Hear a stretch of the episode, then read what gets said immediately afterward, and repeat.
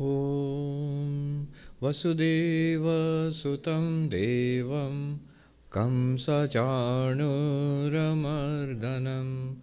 देवकी परमानन्दं कृष्णं वन्दे जगद्गुरुम् So, in the Bhagavad Gita, we are on the 10th chapter. And I've said this so many times, but little context is always good. Um, the big picture of the Bhagavad Gita, one way of looking at it is to divide the 18 chapters into three groups of six chapters each. Um, Madhusudan Saraswati, for example, does it in his um, um, masterly commentary on the Bhagavad Gita, the Gudhartha Deepika, the lamp illumining the hidden intent. There he says the Gita 18 chapters, you can divide it into um, three groups of six chapters each, corresponding to the great non dual saying, teaching, Tat Twamasi, you are that. So the first six chapters correspond to Twam, you. So they are about self knowledge. Who am I? That's the question there. The next six chapters, 7 to 12, are about that God. The power behind this universe, religions consider it, theistic religions talk about an uh, ultimate power which creates this universe, the creator God of religions, and so on. So, God. Chapters 7 to 12, God. And then chapters um, 13 to 18, the identity. You are that the true nature of the mystery of God explained and are shown what it, what that is, and that is your own nature. Again, of course, from an entirely Advaitic perspective, non-dual perspective, um, and it's really painting with a bro- with broad strokes because there's so much covered in each of these groups of three, you know. But still, there's a lot of truth to it because um, if you need more chairs, there's one or two in the front also, yeah, in case you need more chairs. Because there's a lot of truth to it, because in these chapters, 7, uh, 7 8, 9, 10, 11, 12, you find a lot of discussion of bhakti, of devotion. God is very present in these chapters and devotional practices, and the love of God that is discussed in detail in these chapters. So it is true that is sort of these six chapters are weighted towards God, and heavily weighted towards God. Okay. Now, in the tenth chapter, what Krishna does is um, is uh, that he gives Arjuna a new way of looking at God, a deeper understanding of God. So, what's this deeper understanding of God? One understanding of God is suppose I worship Shiva, for example.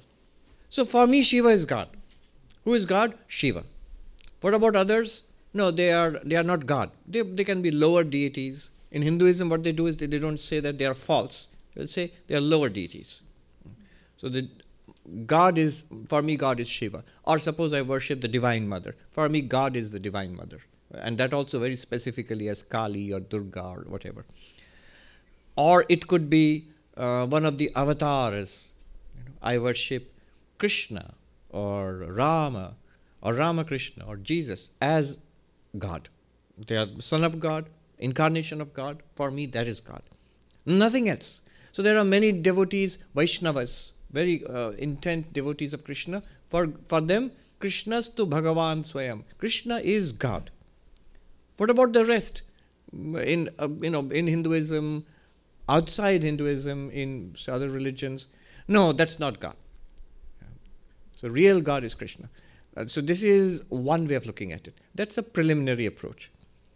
A deeper approach, which is there uh, in Vedanta, Advaita Vedanta also does that, is that all of these forms in which forms, concepts in which God is understood and worshipped in different traditions, different religions, they're all true.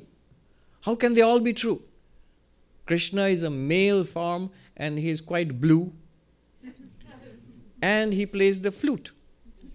How can that be the golden hued Durga with ten arms, clearly a female form, has ten arms here, two arms here, and so on and so forth. So the idea is God is uh, existence, consciousness, bliss with the power of Maya, essentially without form, but with endless auspicious attributes, and can take any of one of the many forms. God can, that same God who is um, um, all powerful, uh, Sarva Shaktiman, all knowing, Sarvagya, uh, all present everywhere, Sarva Vyapi. How is he present here? A formless God, you can't see. So invisibly present everywhere. But can also take the form of Krishna, can also take the form of Rama or Ramakrishna, or uh, the same God who is worshipped in a particular way by the Shaktas, the worshippers of Shakti, Divine Mother. Same God who is worshipped as Shiva. So if I have that concept of God, and then when I worship Shiva, I will know that you who worship Durga or Kali or the Christian God or the Islamic God, they are not wrong. They are not lower. They're the same God. I am worshipping that God as Shiva, you are worshipping that God as Allah or as Vishnu or Narayana, in whichever form. So you can see it's a uh, broader, more inclusive, a deeper understanding of God. First idea of God this is the form, this is the name, this is the conception, this is the scripture, that's it, and everything else is either not true, false, or lower. Step that is one preliminary idea. A deeper idea is no, they are all correct. Because Saguna Brahman, the ultimate you know, God with, with attributes, can be worshipped in multiple forms, in multiple ideas, and they are all true. Not that one is wrong.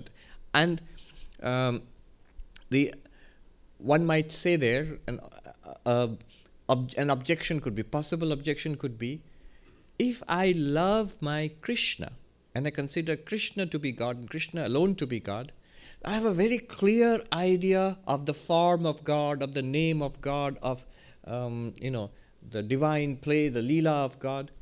The moment you make God an abstract, formless, uh, you know, being, consciousness, bliss with the power of Maya, it sounds philosophical, but it's not something you can relate to. So, haven't you lost the personal touch which was there when you had a very focused? So, what Hinduism does, this is a peculiar genius of Hinduism you can retain your Krishna, you can retain your Shiva, you can retain your Durga or Kali, and have this higher or better idea of God also. How? This is the mechanism called Ishta Devata, the chosen ideal. This is pervasive throughout Hinduism. So your Ishta Devata is Krishna. Mirabai's Ishta Devata was Krishna. Sri Ramakrishna's Ishta Devata was Kali. But both Meera and Sri Ramakrishna knew that they were worshipping the same reality but I still retain the love that I have for my Ishta Devata, chosen ideal. So Hanuman puts it best. He says that Srinathe Janakinathe Abheda Paramatmani Tathapi Mama Sarvasva Sri Rama Kamalalochana. Srinatha. Eh, Sri is Lakshmi. Srinatha is Vishnu. So God in the form of Vishnu who is the you know the ruler of this entire universe in his divine abode in Vaikuntha, in, in heaven, reclining on the cosmic serpent Adishesha. So that's Srinatha. And um, Janakinatha, the uh, husband of Sita, that is Rama. I know they are one and the same, um, Hanuman says. I know they are one and the same.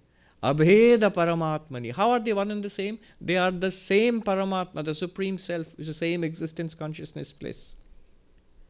Then, next, Hanuman says, Tathapi, even then, I have something to say. I have something to say. Uh, Mama Sarvasva, for me, everything is the lotus eyed Rama. So, so he knows. If you worship Krishna, fine. If you worship Narayana, Devi, fine. And I know it's the, exactly the same uh, divinity I am worshipping. But for me, my loyalty, my love, my focus is my Ishta Devata. So you retain both. You have the philosophical breadth and the, the devotional intensity also. Next, Krishna goes forward, further in this 10th uh, chapter. And he introduces a new, even wider, even uh, more profound, and more real concept of God. What do you mean real? See, whether it's Krishna or Narayan or Vishnu or Rama, whatever it is, it's a matter of, uh, you don't see it right now. And even if you do, keep it private. Otherwise, they're going to call 911, you know. There's a saying that it's fine as long as you're talking to God. But if God starts talking back to you, then you have to go to the psychiatrist.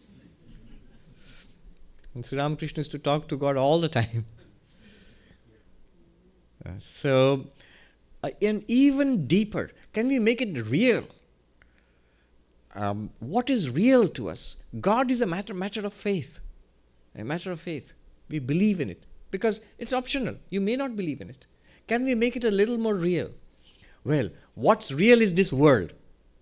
For us, choicelessly, this world seems pretty real.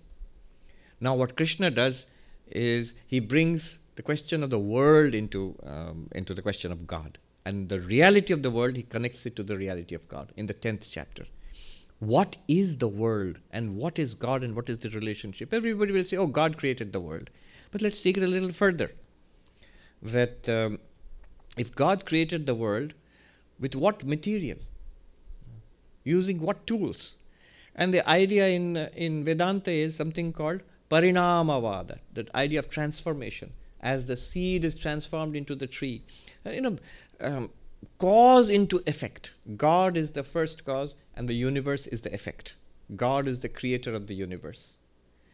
But the cause continues in the effect. What do I mean by that? It's a simple idea. This is an idea of a material cause, the cause out, the thing out of which something is made. So if you make something, if you make a table out of wood, wood is the material cause and the table is the effect. You make waves out of water, so waves are the effect and water is the material cause. Now notice something. If I say water is the material cause and the waves are the effect, where will what will you find in the waves? You'll find water. In fact, it's nothing but water. It's a new name you have given, a new form you have given, a new activity which has been given. Table, here. And that's why we, when we touch the table, we say touch wood. We don't say touch table. Touch wood. This table, this altar, they're made of wood. Wood is the cause, and the altar and the table are the effect. But you will find the wood in the altar, in the table. Even saying in, in is a figure of speech. Because it's all wood here. What you're touching is the wood. So, God continues in the universe. This is a those who are philosophically trained, you'll say, yeah, yes, only on this particular idea of causation. There are different, there are different theories of causality. So one idea of causality is what is called uh, parinamavada, the transformation theory. The material cause continues in the effect. In that case, the stunning conclusion will be God is right here. If this universe, if you are a devotee, if you believe that God created the universe, in that case, where is God? Here. The creation is not different from the creator. Mundakopanishad, it says, cha. As the spider spins a web and withdraws it into its own body. Where did the web come from? What is the material is the web made of? From the same material as the body of the spider. Similarly, from that imperishable rea- reality, this entire perishable world emerges. Tataksharat sambhavati vishwam. Upanishad says, from the akshara, from the imperishable reality, from God. Let's put just say God. And from that comes this universe. In that case, whatever we encounter in the universe, people, animals, plants, down to the most humble, humble uh, you know, particle of dust is God. God is present there. It's made of God stuff. Vivekananda used to say, never approach anything except as God. And he meant it. It was not being rhetorical. It's literally true. And even if we can't see it as being true in our unregenerate state, then we can at least believe it.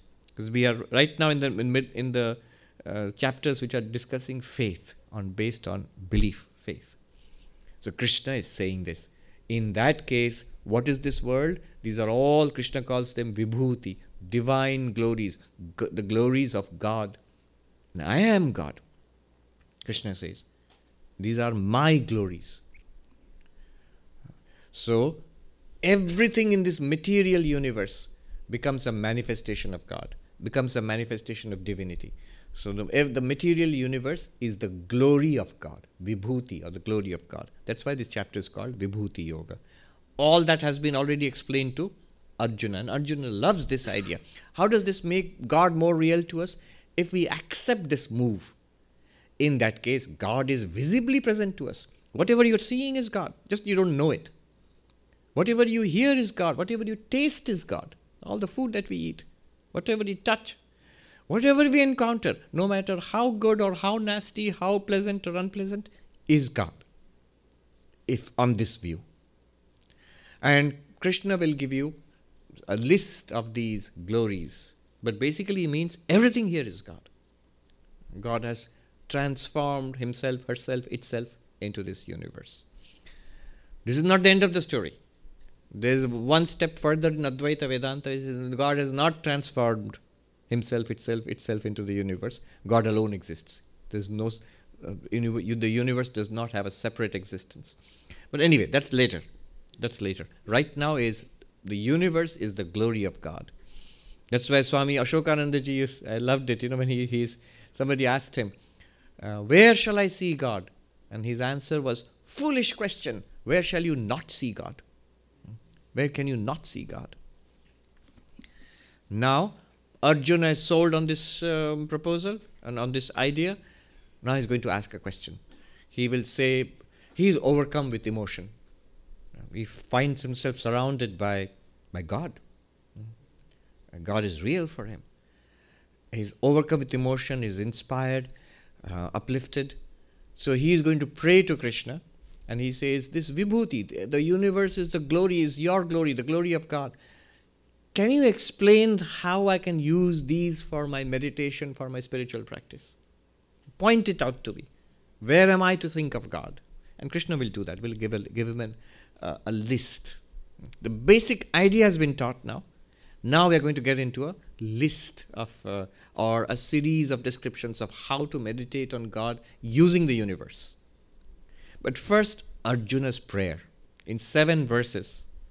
In 10th chapter, starting from the 12th verse onwards, in seven verses, Arjuna, overcome with emotion, uh, inspired, he prays to, to Krishna.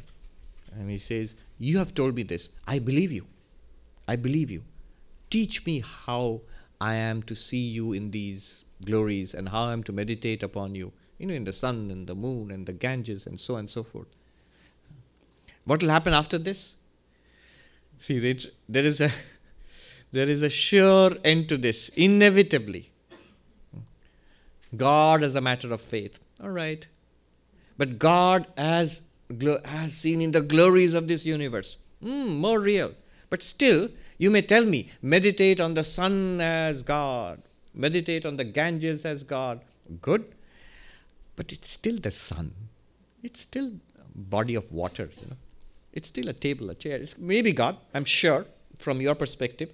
And I still, I can believe it, I can meditate, I can feel great that God is everywhere, but I still see chairs and tables and people.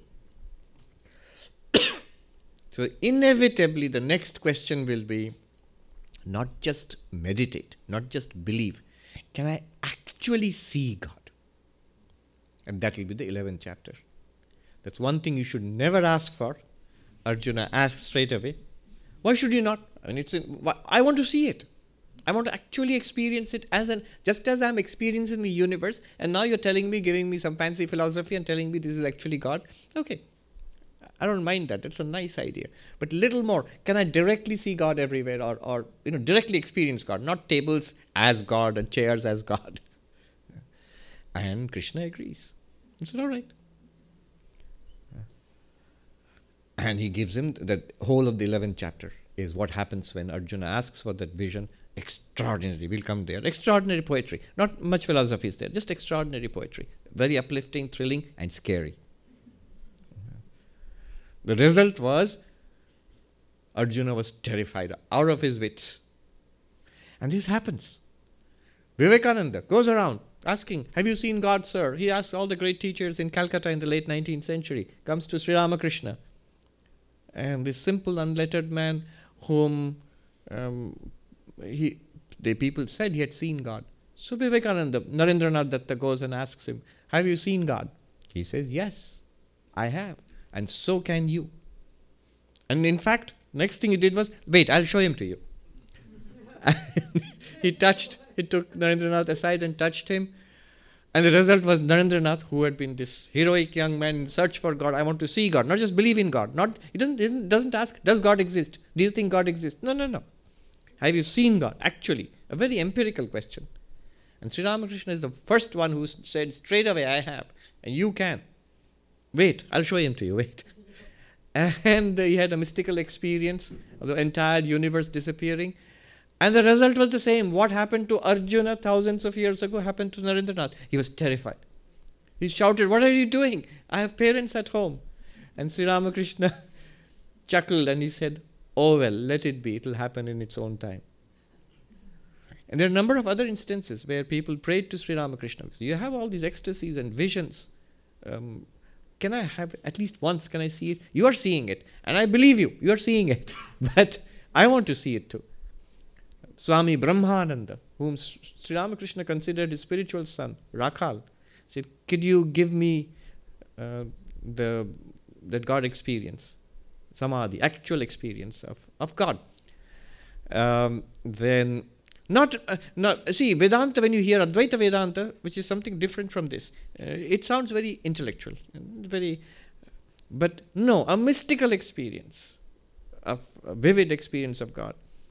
And Sri Ramakrishna said, It is the mother's will. When the mother wants, it will happen. And Rakhal won't let go. He said, You tell the mother. So the next day, when Rakhal, Brahmananda, he was a young man at that time, he went to the Kali temple, sat for meditating. Suddenly, a blaze of light, light, literally like light. He was seeing it, not the light metaphor in Advaita Vedanta, pure consciousness as light, which the way I speak, not in that way, actually experiencing a blaze of light coming out from the, uh, the sanctum, sanctorum of the Kali temple and rushing towards him. A mystical experience. Many mystics have reported this. But Rakhal's reaction was exactly the same as Narendranath and Arjuna thousands of years before. He ran for his life. He got up from his meditation and ran. And a little later, when he went to Sri Ramakrishna, before he could say anything, Sri Ramakrishna says, What, what, well, well, well, what is this? You pester me for it, and when you get it, you run away.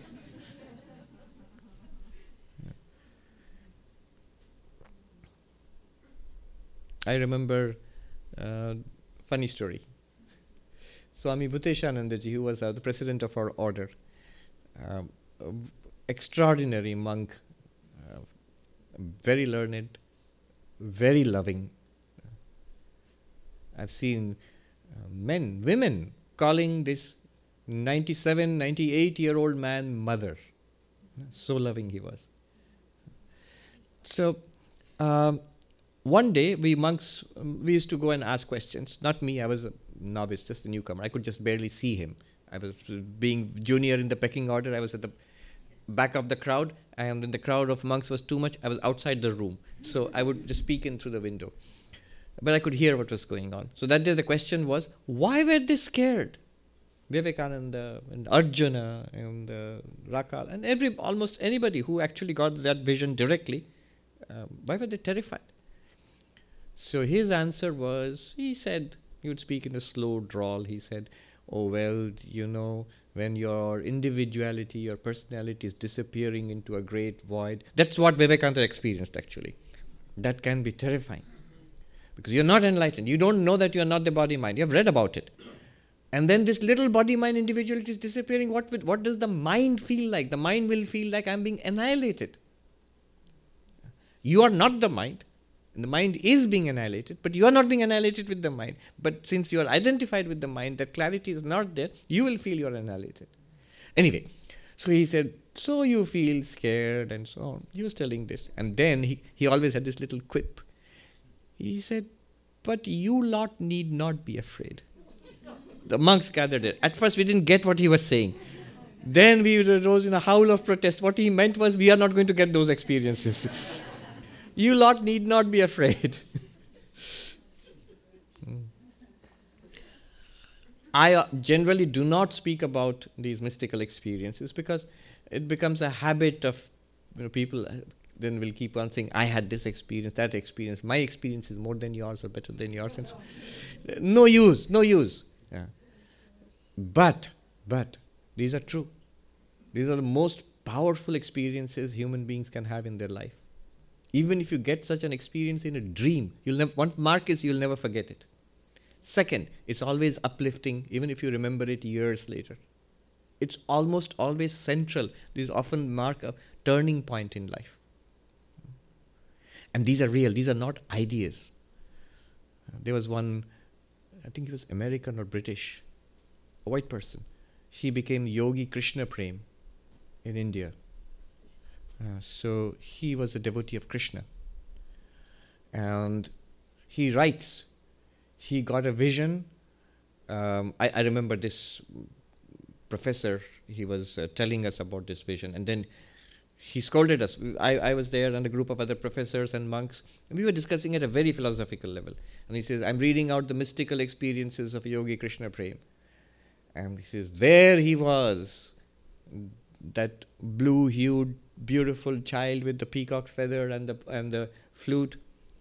Not an idea, not your philosophical abstraction. I beheld him. So, this is a mystical experience. So, um, that is going to happen in the 11th chapter. Why is it so scary or why does it, it work? Because without preparation, see, Sri Ramakrishna has those experiences every day. It's fine with him. Narendranath he tries to give him one taste of it and he's terrified. Because of lack of preparation. Lack of preparation, that's all. Over time, as we cultivate it, we spiritually we advance. Uh, the mind is purified, focused, we're able to hold on to those experiences more and more, and then then it's all right. But initially, it can be mind blowing.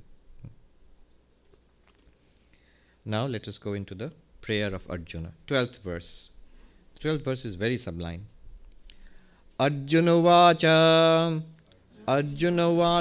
can repeat after me. Param Brahma, Param Dhama.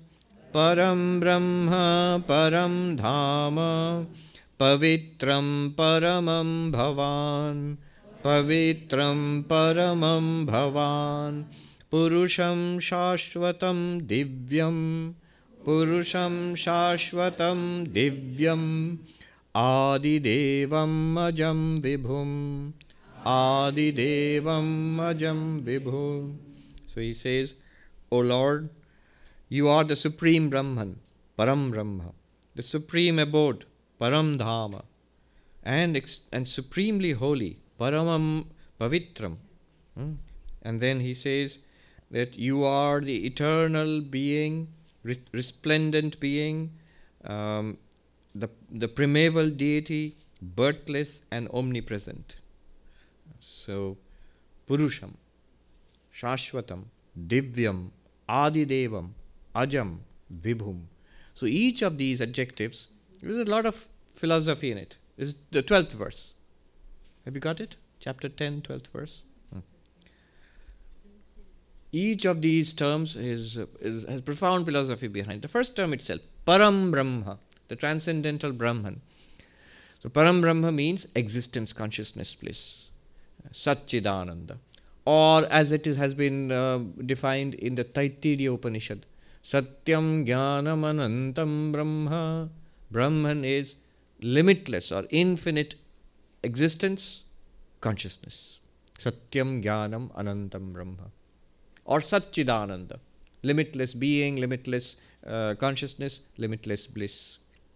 Or as Vivekananda put it, uh, existence itself, knowledge itself, um, bliss itself. Satchidananda. This is Param Brahma, the absolute reality. And that also, some would say that is actually meant to be a negative definition. Existence itself means that it, it's not that it does not exist. Uh, consciousness itself means that it's not that it is an inert, non conscious, insentient being. Ananda means not that it is um, uh, bereft of bliss instead of making a positive statement. Anyhow, that is Param Brahma. The word Brahma, etymologically, grammatically, it just means the vast, that which is without any limit. Brahma, Vachaspati Mishra defines it. Bringhanatvad, Brihatvad, Atma, Brahma iti. The self, Brahman, is that which expands without limit, or that's basically without limit, limitation, infinite. So he says, Param Brahma, Arjuna says, Param Brahma, Param Dhama, the ultimate abode. Abode is where someone stays. So in, uh, in Hinduism, God has an abode. Basically, in all theistic religions. So God is in heaven. God's in heaven and all's right with the world. I think Robert, Brown, um, Robert Browning. So God is in heaven. Heaven is Dhama, the, the uh, holy abode, abode of God. But here, in a philosophical sense, the entire universe where does it stay? God stays in heaven. But God is appearing as this universe. Where does it stay? Where does this universe stay? What is the abode? God is the abode. In what sense? In the sense that wood is the abode of this table and the altar. In the sense that water is the abode of uh, the waves, of all the waves in the ocean. Where is the wave? You can say it's in the ocean. Where is the ocean? It's in water. It's in water is another way of saying um, more clearly, if you say it, it is water. So when you say divinity is the very substance of this universe, that's a poetic way of saying it would be Param Dhama, the abode, the ultimate abode of all beings and everything is this divinity. And Vedanta has the, ra- the radical statement of it's not somewhere there, some other abode where you have to go to. You are in that ultimate abode right now, but you don't see it as that. And you say, what? Manhattan? Manhattan is not bad, but is it the ultimate abode? yes, it is. And exactly so is every other place, time in this uh, universe. But, you have to see it as God in that case. Param Dhama, Pavitram Param Paramam, the holiest of all. Just the contact, even the thought. In Bhishma, he praises Narayana, Vishnu. Yasya smarana matrena mutyate jantu janma samsara bandhanat. Just by remembering Vishnu, just by remembering the Lord, the sentient being who's caught, a jiva who's caught in samsara, is liberated from the, um, the cycle of birth and death. So, all right, I'm remembering God now, but why am I not liberated? Remembering God means you're just remembering a concept or something that you have heard or believed or something. Remembering it means suppose you know someone very well and you try to remember now, so you have a very vivid memory of that person. Can you do that with God? If you did that, you are liberated. So, Pavitram Paramam, the holiest of all, the most purifying of all.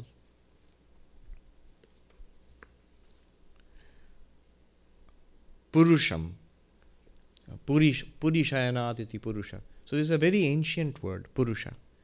In Indian languages, it means man or male, and Prakriti means female, or Purusha and Shakti, male and female. But if you go back to the philosophical roots, and the roots uh, back in the Vedas is a Purusha Suktam, it means the ultimate reality.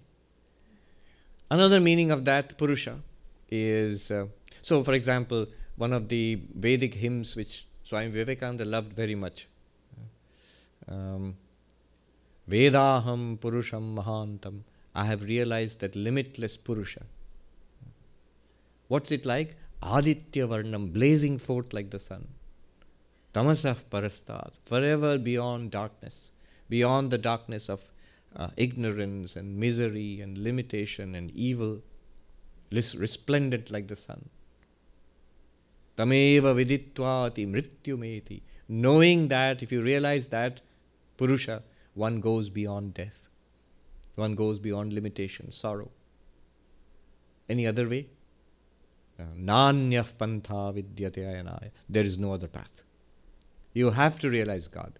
God realization, self realization, whatever you call it. That is the path, that is the goal.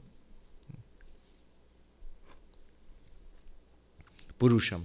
Another meaning of Purusha is Purishayanat, the one who dwells in this body. This body is called the city with nine gates, you know, the nine organs or orifices of the body. in that dwells. Who dwells there?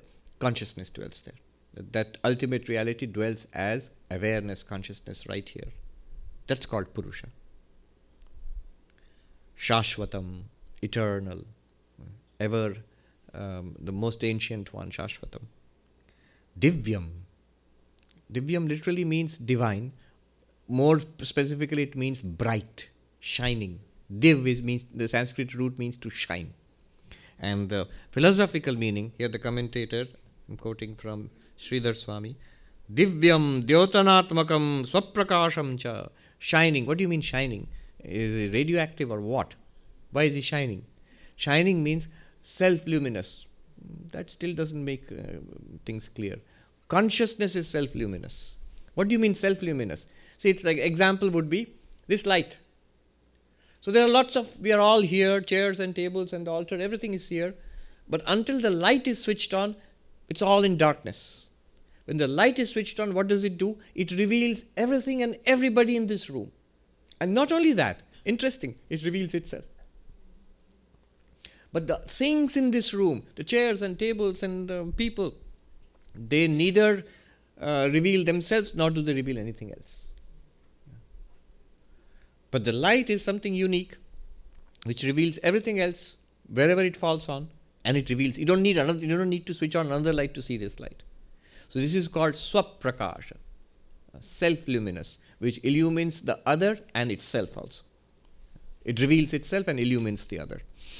You won't imagine you, you can't imagine the amount of philosophical uh, heavy lifting that has to be done for this one little term, swaprakasha. Uh, why? What would be the immediate objection? A thing cannot act on itself. Uh, this is basic philosophy, logic. A knife cannot cut itself. Uh, wood can't burn itself.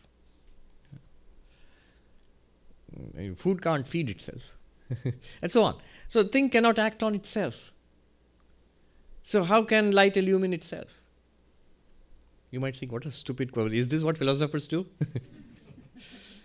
yeah. Well, very, very interesting. So you can't say the light illumines itself. And there is a work around that. We don't say the light illumines itself. And any philosopher can tell you that. What is illumination? Something was in darkness and it is revealed by light. So the room was in darkness, the light is switched on, the light reveals the room which was already which was existing but in darkness. So it removes darkness so it illumines the room. But itself, was the light ever in darkness? So if you def- define illumination as removal of darkness, in that case the light is not illumining itself. Do you see the move? You will not allow a thing to act on itself. The light can act on all other things and illumine them, but it cannot illumine itself because that would be acting on itself. Then the answer for that would be, uh, you know, don't get upset. I can put it in another way. The light is not illumining itself. Because, because illumination, how do you define illumination? Illumination is removal of darkness. The light was never in darkness. It was switched on. The moment it's switched on, moment it's there, it's not in darkness at all. So when the light is self-revealing, self-luminous, it's not it's not illumining itself. You might think that what quibbles, unnecessary quibbles. But no, it's not uh, it's just light shining upon things in darkness is just the beginning. So is the light self luminous? Then light will be God, Brahman, this light? No. Because this light depends upon your having eyes. The light cannot illumine anything, nor itself, unless you have eyes. If you have eyes to see, then you can see what is being illumined by the light. And you can see the light itself. So the eyes illumine the light. But then eyes themselves are illumined by mind unless you're paying attention. You can't see. Uh, light may be on, everything is there, eyes are open, but you are not seeing because your mind is elsewhere. It can happen, distracted. It often happens in Vedanta class. So eyes are open, but you're not seeing. So mind illumines the eyes. The light illumines the dark room and then makes it everything visible. The light itself is illumined by the uh, eyes and the eyes are illumined by the mind. Now, illumination is not in the sense of light, it's in the sense of knowing. And mind itself is illumined by consciousness. And consciousness, consciousness is illumined by? Not itself. You can't say itself because it thing cannot act on itself. It is self luminous. Swaprakasha. All of that has been packed into this one word. Swaprakasha, self luminous. There was a great master, Chitsukhacharya, who lived about 700, 800 years ago. He wrote a book called Tattva Pradipika, the lamp illumining reality. And uh, it's on Advaita Vedanta. It's a very difficult book. I've studied just one page of it. and, and that page is the definition. He has a definition of uh, he has a definition of swaprakasha, self luminosity. That's the topic, self luminosity. You wouldn't believe it. He, has, he gives 11 definitions. He takes up 10 definitions, rejects each one, then comes to the 11th definition, and which he accepts. What is self luminosity? Please define. Um, the opponent asks, and then one by one they're taken up. This is called Chitsukhi. His name of the book is Tattva Pradipika, but because the master's name was Chitsukhacharya, um, so the book is also called Chitsukhi, the book written by Chitsukhacharya. Uh, I, I had a teacher uh, who used to study this book. He used to go to a Pandit in Calcutta from our monastery. He would travel to the Institute of Culture, um, where the Pandit would come and teach this book, Chitsukhi. And my teacher, I, for the time I knew him from the, I mean, about nearly um, how long? Nearly 30 years until the Pandit died. They were studying that text. They didn't complete it once. All right, one more funny story. I'll go ahead. I'll, I'll come to you. Yes, the the funny story I can't resist, but it's incomprehensible to non-Bengalis. So it's a play on the word chitsukhi. Um, this monk came to uh, our uh, when we were novices being trained in the main monastery. A visiting monk asked, "So what are you studying?" And we said, "These are the books we are studying." And he said, "Oh, that's nothing. Uh, we all studied Chitsukhi, and we were impressed. That's the book you would name drop in, in non-dualistic uh, circles to impress others. We are like, oh, you actually studied chitsukhi. I said, yes. And then ne- the next part of it is, is play on words in Bengali. Oh, your cheat hoye shue thakar je shuk, jeta Now, in Bengali, chit, chit actually means consciousness. But in Bengali, chit means flat. If you lie on your back, you're chit. And sukha means bliss. So the bliss of lying flat on your back, that is chitsukhi. That's the Bengali derivation of chitsukhi. Yeah. All of that goes into this one word, swaprakasha. Then he says, Adi Devam, the first among the gods. We're studying Mundaka Upanishad. How does that Upanishad begin? Brahma Devanam Prathamasambhabhuva Vishwasya Karta Bhuvanasya Gopta. Of all the gods, the first to be manifested was Brahma who created this universe and who protects this universe. But manifested from where? From Vishnu. We all know the um, iconography, we have seen it in little comic books in India. Vishnu lying on uh, the cosmic serpent, which is floating in the, uh, the eternal seas, the Kshira Sagar, the luminous seas. And from Vishnu's ne- navel comes a lotus. And on the lotus opens, and Brahma is sitting there. So, of all the gods, the first to appear was Brahma. But before the gods appeared, who was there? Who was before everything? Vishnu. He, there was no, that's, that's why Vishnu is God. Brahma is the first created, the first born. But Vishnu is God who is, who, uh, is before all the gods. There is a very profound hymn, Nasadiya Suktam, in the, in the Vedas, in the Rig Veda, it's there before the creation of the universe, what was there? Kimasit gahanam gabhiram. Even the words are stirring. In that absolute deep, what moved? What vibrated without mo- movement? And it goes on to say that Who knows? Nobody knows because all this was what we are speaking of was before the before the universe, before the creation of the gods.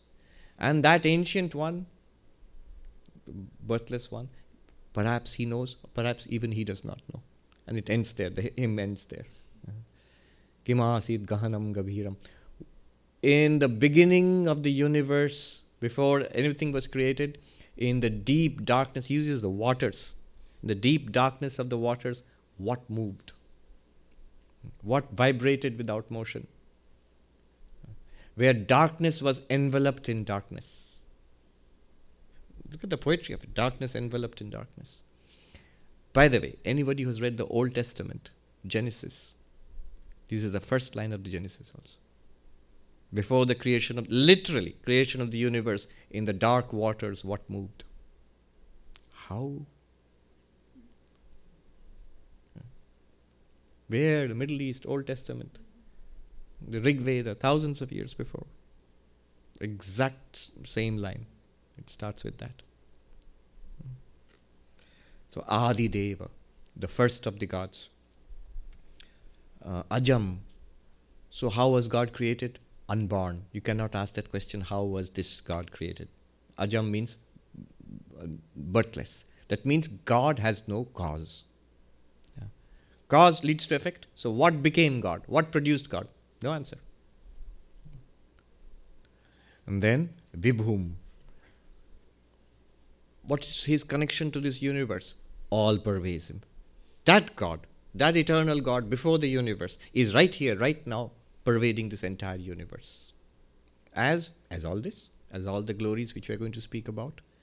And then um, Arjuna says, I don't know this. He's very honest. I've just heard it. I've read about it, and you're, you're, te- you're telling me about it right now. So, the 13th verse, we'll read that, and you had a question. Anybody else has a question? We'll come to that. 13th verse, let's read that.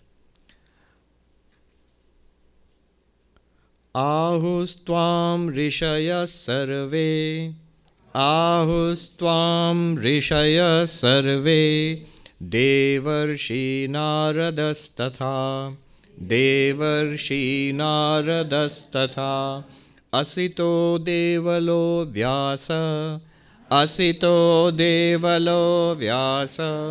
स्वयं चैव ब्रवीषि मे। स्वयं चैव ब्रवीषि मे। So I have heard that all sages the divine sage Narada Asita Devala Vyasa and they have all said this, and you too are telling me this too. You are telling me this. I'm hearing from you.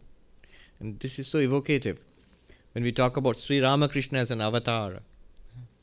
How do we know? Because Vivekananda called him an avatar, and um, Brahmanand, and all these direct, all the sages, the direct disciples. But Sri Ramakrishna himself said many times, You too have told us. And now somebody whom you would trust immensely, you know this person cannot lie. And you know this person is not crazy, he's competent. Extraordinary, probably superior to all of us. This is extraordinary competence and power and absolute honesty. This person says, God exists. God can be seen. The goal of life is God realization. If he says, I am the incarnation of God. So Sri Ramakrishna, when he says, uh, he says that uh, he who was Rama, he who was Krishna, is in this body Ramakrishna. And there's a recording of Swami Abhedananda who was here. It's avail- available on YouTube. The speech he gave in 1936 on the birth centenary of Sri Ramakrishna. He says, How many times, uh, I'm imitating him. his, his Bengali, he's saying it in Bengali, but it's very resounding. I guess people in those days spoke like that. How many times we have heard it from his own lips. He who was Rama, he who was Krishna is in this body, Ramakrishna. He didn't say it just once, he said it many times. Like that, Arjuna is saying to Krishna, You too, I've read all this, I've heard all this, but you are telling me, you too, my Lord, are telling me this, that all of this universe is the glories of God. You are the avatar of, of God, and all of this. I believe you. Uh, you had a question before we go on. You, you need a microphone? Yes. So we have a new system. No, you were talking about. Uh, is it on? Is it, just, just check. No, it's on. It's on. You don't. just say- Hello? yes. Can you hear me? Okay. Can everybody hear you? Yes. Yeah. No, so you were talking about Sat Prakasha. uh, Right? Swaprakasha. Sat Prakasha. Swaprakasha. which Self-luminous. self-revealing. Self-luminous. Huh? Self-revealing also.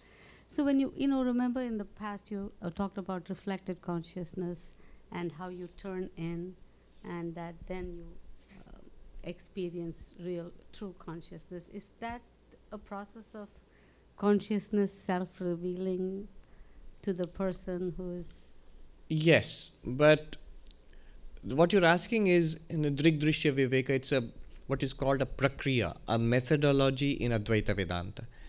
That is a method for removing ignorance about our real nature. What you will find there is something that it, you will not get a new experience. You will see it's always been there. That's what enables us to have all these experiences. So that's what you'll realize in the Drigdrishya Viveka.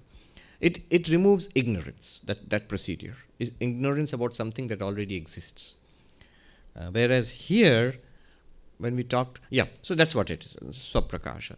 That's different from the mystical experiences which we are talking about, which are extraordinary experiences which we never had earlier, and we will we are fortunate enough to have it, and then again it goes away also. It rema- leaves a trace behind. thank you so much Then the prayer continues. Arjuna asks this question. He's building up to a question. 14th verse. सर्वमेतद्रितं मन्ये सर्वमेतद्रितं मन्ये यन्मां वदसि केशव यन्मां वदसि केशव न हि ते भगवन् व्यक्तिं न हि ते भगवन् व्यक्तिं विदुर्देवा न दानवा विदुर्देवा न दानवा All this and what else you say unto me, O Keshava, I regard as true. O Lord, verily neither the gods nor the demons know your manifestations. Sarvam etad ritam manye. Yanmam vadasi Keshava. O my Lord, whatever you are saying to me, I regard as true. Not that I know it, I believe you. This is very important. This is called Shraddha. It's a great power. The problem is in our modern age, we live in an age of suspicion, not an age of faith. Faith is for dumb people. I'm clever. Uh, such clever cleverness is the worst kind of stupidity. Because it, dep- it deprives us uh, of the greatest prize. Um, so, we live in, thanks to Nietzsche, he talked about the hermeneutics of suspicion. Wherever anything looks good, nice, high, holy, grand, treat it with suspicion. Analyze it, uh, do an uh, expo, what is it? Sting operation. And uh, uh, expose it, and you will find something rotten underneath. I, my answer to that is bravo, well done. What's the point of it? So you have deprived yourself of. of um, th- there are things which are actually true, holy, grand, and great and beautiful, and until we know them, our only only access to it is through faith. You must at some point believe somebody, something, somewhere. How poverty-stricken we are if we are eternally suspicious of everything. And thing is, we if you were skeptical and suspicious truly in a philosophical sense, that would be great. But that's so hard. That's so hard. Uh, what happens to all of these very clever people is they're suspicious of anything you tell them, and then they end up be- believing the silliest of things. Let me see. Often people, great intellects, men of the world, very competent, in the world of religion turn out to be babies, falling for this um, sometimes the silliest um, showmanship, the some worst kind of cults, believing anything and everything. Uh, somebody put it very beautifully. He said there is a disorder called pica, where there's a um, some kind of nutritional imbalance, uh, some kind of what you call uh, iron deficiency and all. So there is they eat uh, like dust or ice or things like that, which is not nutritional at all. But it struck me that is exactly what happens to people who are deficient in faith. Then they end up with a kind of religious pica. eating something which is not useful or even often harmful, silly, stupid. Yeah. All right. So I love this when uh, Arjuna says, I don't know this, I don't get it yet, but I say what you are saying is true. I, I believe it. Sadam manye, I, I believe it. And he's very honest. It's a belief, but I do believe it because you are saying it. One of the great Swamis of our order long before my time, Swami Bhaskareshwarananda, who was a great teacher of um, Advaita, of Vedanta, great teacher of our Ramakrishna Vivekananda tradition, enlightened person. Um, he established our ashram in Nagpur. So I met Swamis who were his students.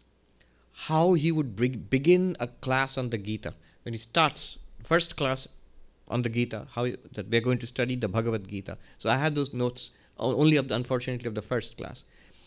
How he begins, he says, keep this in mind when you study the Gita. Who is speaking? It is Krishna who is speaking, God, an incarnation of God who is speaking, not your professor, not your uh, uh, the Sunday column writer in the newspaper, not your know-it-all neighbor. No, it's God who's speaking. Keep this in mind. So your whole attitude to these words changes. Another thing I remember from those notes when you study text like this, he, uses the word prayojanam. In Vedanta, there's a term called prayojanam. Prayojanam means, what do I get out of it? He says, keep this vi- prayojanam vibrating within you. That means alive within your mind when you approach these texts. Why am I here? Because here I am sure lies the solution to all the quest of my life. I'm seeking fulfillment. I'm seeking security in this world of insecurity. I'm seeking safety. I'm seeking fulfillment, joy, bliss. I'm seeking for strength to face the uh, ups and downs of life. All of this I will get here. This is the need. This is why I'm here. So he says, How beautiful. He says, Keep this vibrating. How receptive we will be when we, we keep these things in our mind. And these are just two sentences from his notes. Yeah. I have never attended those classes. Um, I think it was Swami Shankarananda who said, I remember somebody, I heard this a long time ago. This was when Swami Bhaskareswaranji was teaching in Nagpur and um, in our main monastery in Belur. Sometimes, when some conversations when the Swamis were complaining, you know, well, at the time of the direct disciples, the founders, Vivekananda and others, what vibrating spirituality we had, but that's sort of gone down so much now. And then the president of the order, Shankarananda, I think he said, Why do you say so? Go to Nagpur. There he he gives two classes a day. And the whole ashram vibrates with the divine presence all day long. So it's literally transmitting spirituality there. But, and we get an idea. If this is what he's this is the quality of the classes, you know. Who is the speaker? Why are you here? Keep these vibrating